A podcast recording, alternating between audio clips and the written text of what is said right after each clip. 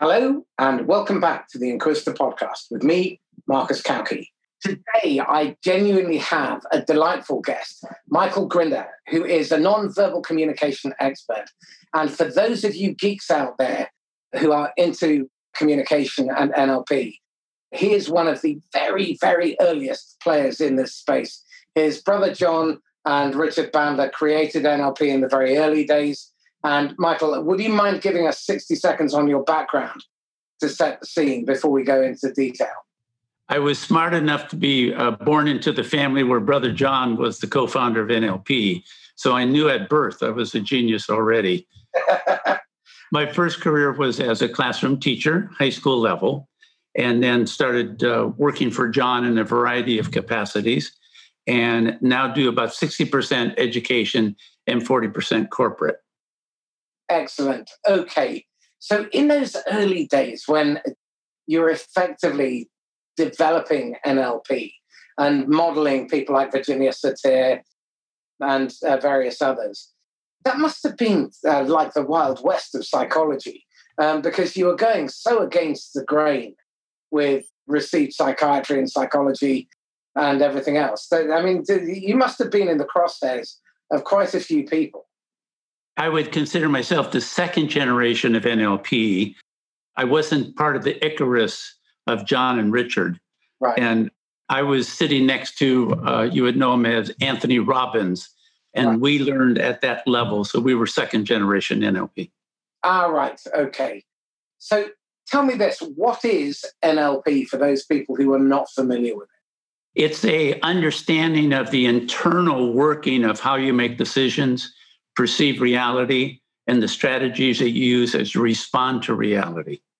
Okay, so a model that you're famous for is the House of Communication. Would you mind talking us through that? Because I know it's fundamental to most of your work.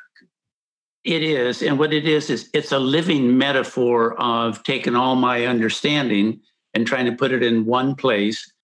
There's 4 floors in the House of Communication, and it basically is the levels of professional development for yourself, as well as when you're mentoring others. The first level is content. What's your content? What are you trying to say? The second level is nonverbals. How do you deliver it? The second level supersedes the first level. So if you have 2 people that have the same degrees coming out of university, whoever can deliver that content that they both know is far superior as a communicator. The third level is perception. It's timing. So you know how to deliver something. Do you know when to deliver it? Because when will supersede how. And the last level is called permission. Should you even try? Okay. So I know permission is the highest level, but experience has taught me that unless you get permission, in the sales process, in the coaching process, in the management process, you inevitably end up by creating either resistance or resentment or fear. And if you operate on a basis of permission, then people invite you in. So let's talk about what permission actually means in the context of nonverbal communication. Yes, and just before we do that, for those that don't believe that permission is important, we have teenagers that we can rent for a weekend. And as you're living with them in a 48-hour time period, they'll be in a crisis. You'll know exactly what they need to be heard, how to deliver it, but do you have permission to do it? So if you've ever been a parent, it has nothing to do with your power. It has to do with your receptivity from the other person. So I see rapport is a little bit different than permission. Rapport is short-term, permission is long-term. So rapport is short-term, permission is long-term. Okay, tell me this. At the base level, you've got content. So how do you develop content that is interesting, attractive, meaningful to other people? Because if you're just producing content for yourself, it might be quite satisfying, but it's not necessarily going to help you communicate. I interviewed Dr. Laura Janasek, who said that listening is the conveying of meaning. And I think without the content that people want to pay attention to, no meaning is transferred. Yes, yes. So that's why you have to go up to the perception level. What is the style of the other person? What is the value of the other person? What are they in pain about that you can assist them on? So if you know the other person, then you can package your information in a way that they don't have to translate. It comes directly into their style. Right. So if you're packaging, if you're putting the right content together and you're delivering it in a manner that they are receptive to, and you time it appropriately, and then you have permission, you end up with minimal resistance. Yes, you increase your permission. I've been in situations where I could not get any permission at all. It wasn't a match. Right. Okay. And if someone isn't a match, what's your advice at that point? Walk away? We have a limited amount of time and energy. Go find someone else, but wish the person well. Of course. So in the context of a manager who is trying to coach somebody, let's put some practical scenarios together. If I was a new manager and I was dealing with my team for the very first time, what advice could you give using the House of Communication in order to facilitate understanding and trust quickly? Credibility is what most people tend to look towards initially. After you have credibility, then you go to Brene Brown and go with vulnerability. But that sequence and that order is extremely important. Now, how does credibility come across? Well, part of it is what's your knowledge, what's your background, what's your vita, and people usually will know that. Then your nonverbals. Your resume. All right, okay. So normally your reputation precedes you, or those people that are interested have looked you up. Yeah. Then when you're in front of them, now your nonverbals come into play. Example. If I hold my head still like this, my voice will come out flat. If I bob my head as I'm talking, my voice will roll and I'll be seen as more approachable. So now I have to figure out when to keep my head still, and that's usually my content. But if I want you to talk with me and increase our dialogue, I've got to bob my head up and down. So you can almost use the Europe. Go Northern German for your content. Go Mediterranean for your dialogue.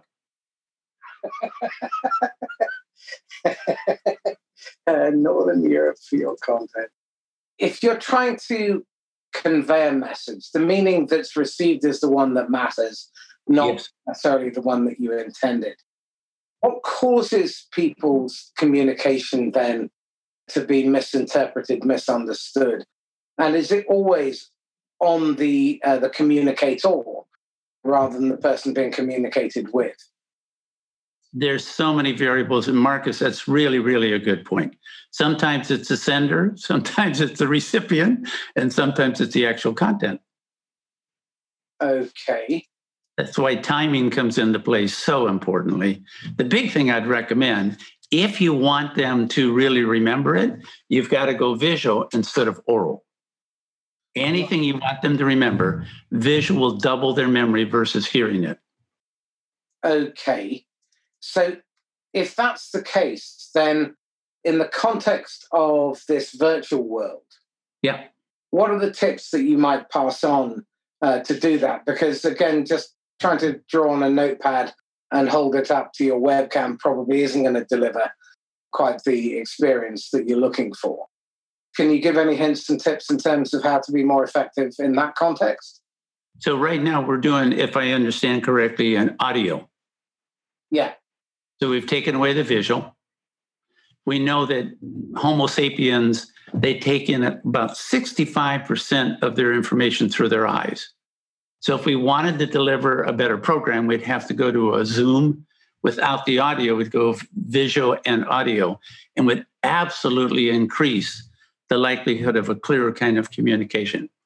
When I am doing the audio, pretend I'm doing the video so that I use my hands. Using your hands and freeing your hands are so important. That's why when you talk by phone and it's resting on your shoulder, you don't communicate as well because your hands are tied up and you can't move your head. So using your body, even if they can't see you, really makes a huge difference. It's interesting. I've really enjoyed the lockdown because I've ended up spending more time speaking to people visually than I have historically. 35 years in sales, and the telephone has been my stock in trade. I've genuinely loved this lockdown. It's been wonderful. I get to sit on my sofa in my conservatory. I get to see daylight, which is something I haven't seen for decades. And I get to see people. And I've certainly enjoyed that. But what I've found a lot of people have struggled with is that transfer away from face-to-face onto the virtual environment. So again, why is it people have really made struggled to make that transition well? For me, it's definitely enhanced my selling and my communicating and training, probably because they don't have to meet me in person. When we go from oral to visual, that's just going to increase all communication. So that's part of what you're saying. If you're going from phone to they can see you, it makes a huge difference. The second question that you're asking is, why are people having such a difficult time with video conferencing? And to some extent, there's an actual phenomenon that some people have identified as Zoom fatigue. And part of it is you're not just seeing the other person, you're seeing yourself. And most people, when you're face-to-face, you don't see what you look like. You only see the person that's the recipient. So now we're getting used to, oh, that's what I look like. That's part of it. The other part is, I don't know how to read you enough because I only see maybe your torso. And you can't see me as much because I'm seated. Anytime we can increase being in person, the amount of nonverbal is absolutely available to both sides of the communication increases. But I still would recommend highly, when you do go with a video conference and you have a sticky situation, make sure you email to them ahead of time and then tell them page 2, number 3. So now you're breaking eye contact and you're looking at the information, and it makes a nice difference. If you can't do that and you're going to show them something visual, don't hold up something on a video conference and look at the screen. Turn your head so they'll follow your eyes and they'll look at what you're looking at. Excellent. Simon Bowen is somebody who uses really powerful, simple visual models. And he uses a whiteboard of some description, either through eCam or the iPad. And on Zoom, for those of you who are not familiar with it, if you're using an iPad and you log in using that and you click on share screen, you can use a whiteboard function. So you can draw if you have a pen that allows you to do that. So you can use visual models and you can demonstrate what you're trying to express in visual form. And that certainly has been very powerful. Yeah. Tell me this. If you're a coach and you want to help someone develop themselves and advance their own understanding, their career, how are you using the House of Communication in order to help them progress and recognize the progression that they're making? So I want to first figure out, do they know their content? If they don't, that's the starting point. If they know their content, then they have enough free attention in their mind that they don't have to think about the next word they're going to say. So now we can focus on how to say that word. Do I use my hands? Do I lean forward? Am I upright? Do I have something visual? Proximity with the other person? Do I blink rapidly? Do I keep my eyes open most of the time? How often do I bob my head? So you can go through all the visual, facial expression, audio, voice quality, kinesthetic, body, and then your breathing. So then you work on that. That's the second level. The third level is the timing. When do you really give the information that you want to give? And normally you're trying to get the person to be in need of the information before you give the information.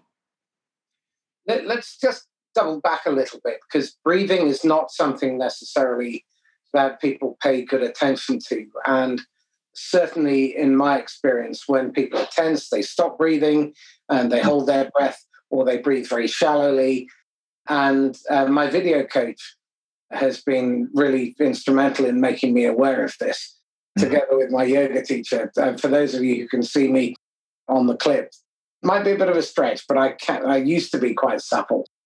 But the breath is so important, and it really doesn't get the attention that it deserves, because it can convey a lot of emotion, a lot of meaning, but also it will affect your physiology. So do you mind spending a little bit of time explaining your thoughts around the importance of breath? So if we have four categories of nonverbals, what you do with your eyes, your voice, and your body, the fourth category, breathing, is the most complicated. The other three, what you do with your eyes, your voice, and breathing, we have 20 different patterns in our book that indicates this is what you do. You can learn each one of those by practicing for a week. With breathing, it's a 5-year commitment. 5 years? Oh, yeah. I'm still trying to remember to breathe through my nose instead of my mouth. Okay. At the risk of being glib, it really can't be that hard, can it? We all breathe from birth. Interesting that some of the native populations in the United States, we'd call them American Indians, there was a study done by a famous person who portrayed them in 600 different portraits, Catlin. And he said to the average American Indian who gives birth, when the baby is asleep, the mother looks over and takes the lips while the baby is asleep and pushes them together so that the baby learns how to breathe through the nose instead of the mouth. For the last 4 years, I make sure that I sleep on my side at night, take my hand, put it underneath my chin, so my lips are closed, so I breathe through my nose. Now, why do you want to do that? For those that want to try, tonight when you're laying in bed, open your mouth and notice how you're breathing. Close your mouth and notice how you breathe. If you breathe through your nose, you breathe lower. Right, how interesting. And well, one of the things I noticed, and I'm pretty sure I'm not alone, is that you tend to have a dominant nostril, and then over time it shifts and then shifts back again. So raising your awareness of your breathing, not only is it interesting, but it's also quite difficult to maintain that concentration in the same way that meditation is difficult, because whilst it's simple, one's mind tends to race off and get distracted. So how important is it in the House of Communication model that we're fully present? Because I think one of the challenges, certainly in sales and in management and coaching, the tendency is to be stuck in the past or worrying about the future when you should be fully present. So what advice would you give to people when they're coaching in order to be in the moment? I want to suggest that being in the moment has been oversold. Okay. I'm going to go the other way and suggest that trying to be fully present, whether that be active listening, mirroring and matching the other person's body. I want to strongly suggest all of that's important, but that's the basic level. The better level, if you want to go to the perception level, is notice the other person's behavior. Example, how often do they pause? How often do they blink? How far do they gesture?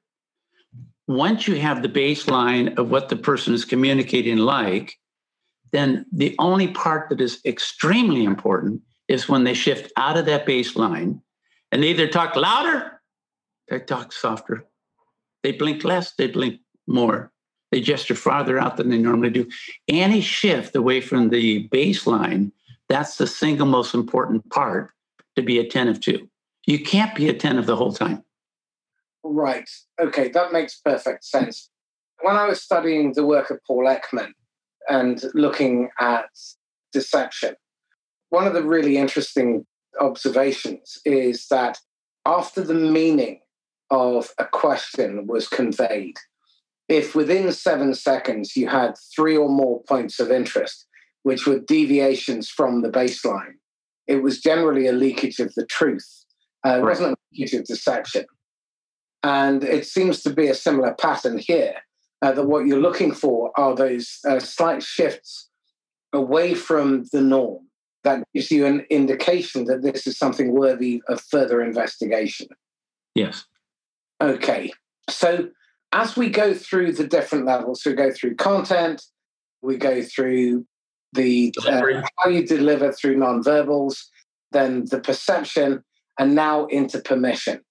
Let's dig a little bit deeper into what permission is and how you earn it, because I think it's dangerous that someone might start to try and demand it, for example. I got a teenager for the weekend. Absolutely. So that's the antithesis of getting permission. It's like trying to demand respect. So what do you have to do in order to earn permission from people? And just before we answer that, I think the even better question is, how do you know if you have it? Because one of the things we know about sales is if we put people on a continuum from being highly accommodating to being highly challenging, the person who's highly accommodating may actually have their client ready to sign the paper, shake hands, make the deal, and they're still trying to build rapport. So now the timing is off. You have the other people that are highly challenging, and what they do is they literally try to confuse and, if I may, insult the person. Then they do a rapport in terms of rebuild, and then they move on. So the question is, how do you know when you have enough permission to let's move it? So the suggestion is this. If someone is breathing low, I have high permission. If someone is breathing high, I have low permission. That's my starting point. Okay. So how does one observe that through a video call? It's harder on a video call than it is in person. And it's almost really difficult over the phone because you've lost 65% of all our sensory input comes in through our eyes. So okay. As I watch you, and this is what the people that are going to be listening to this can't do because you and I can see each other. I've noticed the frequency of when you bob your head. You have a beautiful rolling voice. I wish I had your voice pattern. Great voice pattern. Great audio voice pattern. So as I listen to you roll up and down, every time you tend to go a little more still and your voice is flat, it's usually an indication I've said something that intrigues you. Right. Okay, that makes sense. Like you just did then. Absolutely. I noticed it. I just felt like I was being scrutinized. My next question then comes to intent, because certainly in my line of work for the last 20 years or so, I've grown to realize how critical it is that you come to a conversation with the right intent. And that part of the problem, I think, is often sellers are quite selfish. They're self-orientated. They're worried about hitting their target, making their quota, getting this deal. And that is selfish. And I think the best communicators I've ever met are really focused on paying attention. And my friend Aaron Vopalais came up with this lovely line. It's more than a line. Attention is a currency. You pay attention. And you need to make that investment of attention where you turn up to serve, to see if you can help. If you can, then are you the best person to help them, to serve them? And the people who really adopt that are attractive to others because they don't feel threatening. They are fully, I hesitate given our earliest part of the conversation, but they are fully present. They're not thinking about supper, the row they had with their spouse, the row they're going to have with their teenage children or their target. They're just there and they're paying attention all the way through. And I see listening as something that is a whole body experience. You don't just listen with your ears. You listen with your eyes. You listen with your gut. It's a tiring exercise. So let's talk about intent. When you're coaching, do you come with specific intent?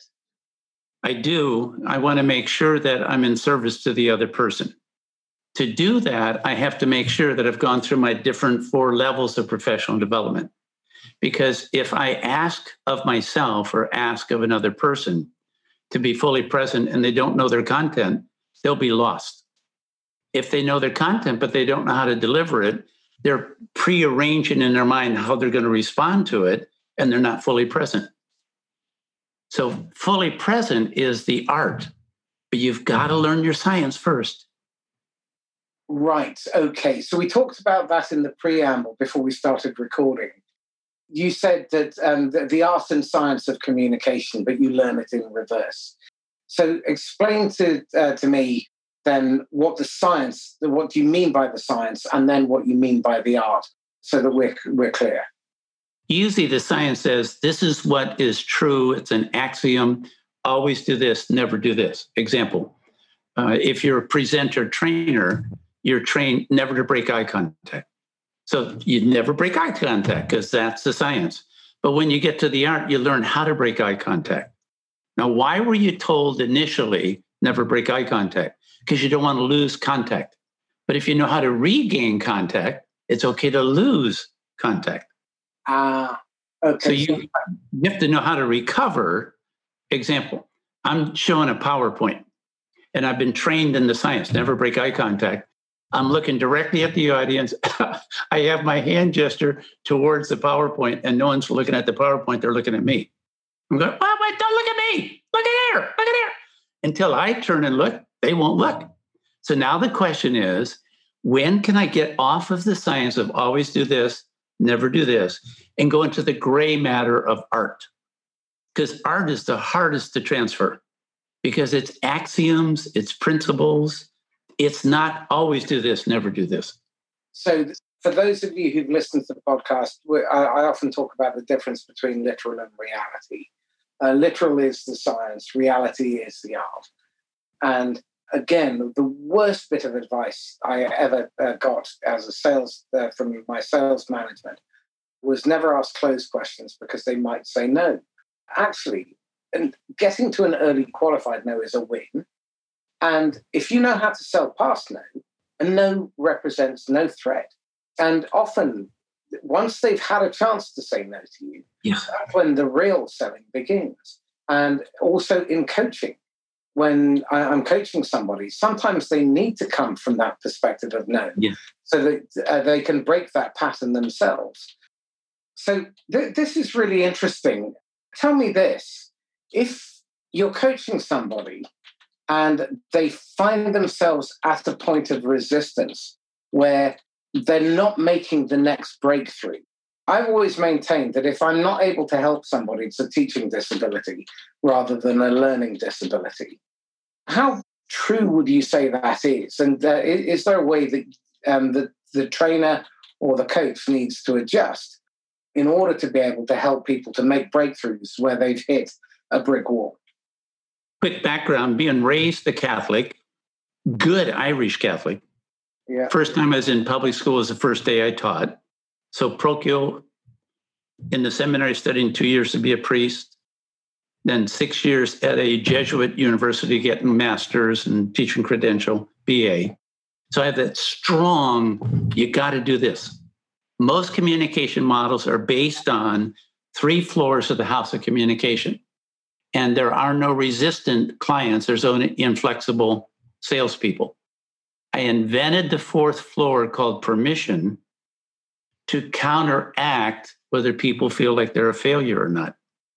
Because most successful salespeople are self-referenced, as you mentioned earlier, so that if they don't service and get a yes from someone, it doesn't hurt their self-esteem. They're just ready for the next one. Is there a possibility that there's a level above that where you are fully present and you feel the pain of the other person, that what you are offering and what they need does not match, and you do not want to close that sale? Because the highest compliment you can receive is when someone who didn't sign a contract refers you to other people that they know is a good match. Absolutely, and I think that's a moral imperative. I think you have a moral obligation to walk away from an opportunity to sell to someone where they don't want or need what you have, and you have a moral obligation to sell to them where you can help them. But more often than not, salespeople, like I said, are selfish. And I think if you approach your selling and your management with a service mentality, which does not mean servitude, and people need to really separate the two. Service is about coming to a conversation with somebody else as an equal. And in Samba, what we learned was that, first of all, you have rights. And your self-concept will determine the level at which you perform.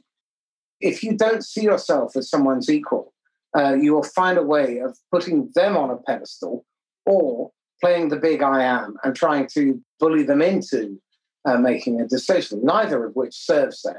That's entirely self-serving or being subservient. So help me understand this then, Michael. When you reach that level of art and you get to the point where you've earned permission, is permission something that needs to be reciprocated because both sides need to give and get permission? And it depends on the context. Example, in business, trying to compromise is really an art. In marriage, a lot of times, the research shows from Dr. John Gottman, 69% of all the chronic unsolvable problems between partners are not solvable. And for someone to compromise would be to infringe on their identity. So it depends on which context we can talk about permission from both sides. Right. So you have to be able to agree to disagree. But the question is, can you be respectful? Gottman's research shows that being able to solve problems has nothing to do with the satisfaction of the marriage. It's the fact that you can pull up the rug, bring out the dirt, look at it, go back to the same things you've always said respectfully, then put the rug back down. But normally one of the two members in it will say, I don't want to pick up that rug. We didn't do anything the last time. We didn't solve it. It's a waste of time. So then the question is, what do you consider success?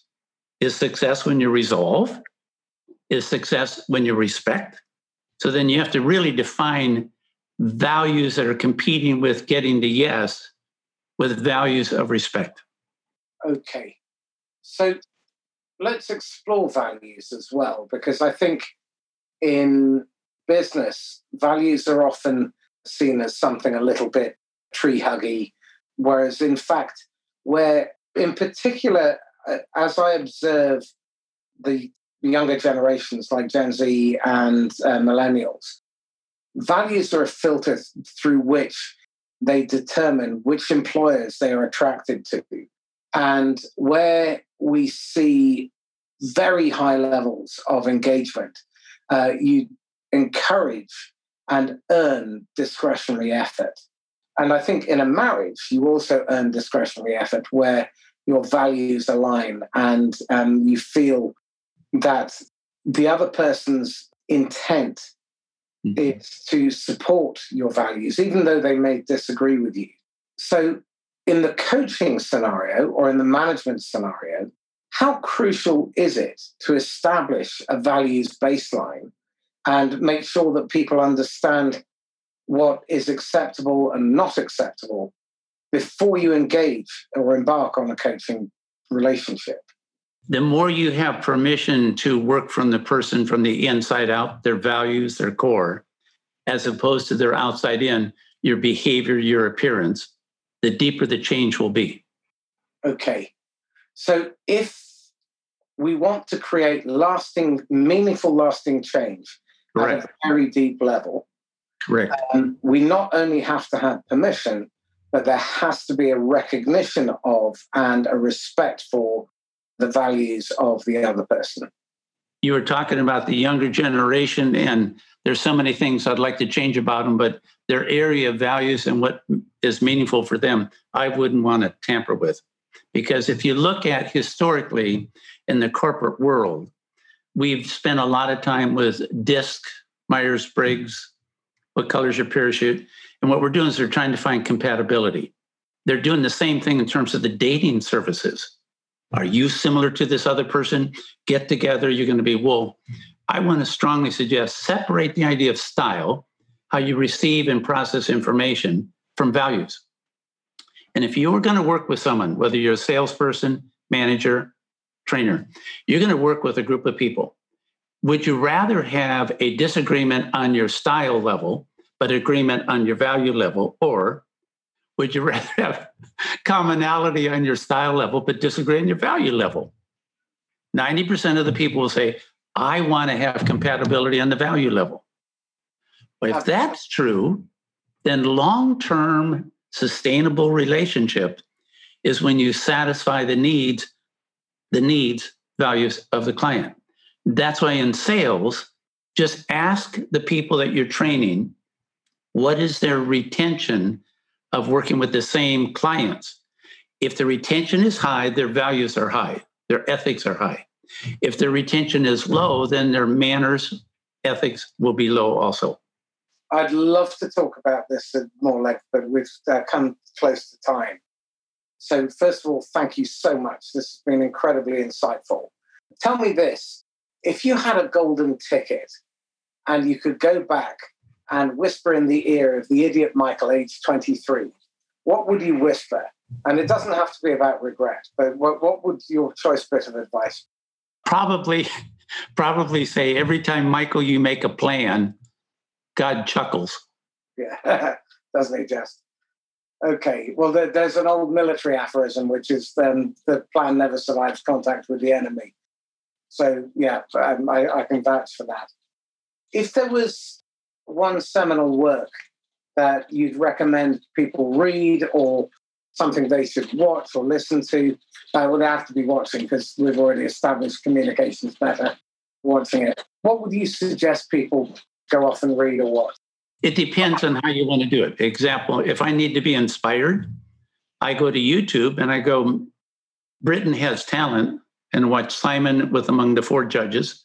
And I absolutely make sure I get some of their best performances. I end up crying. Then I'm able to pick up the keyboard and I'm inspired. So the question is not what to read, but what inspires you?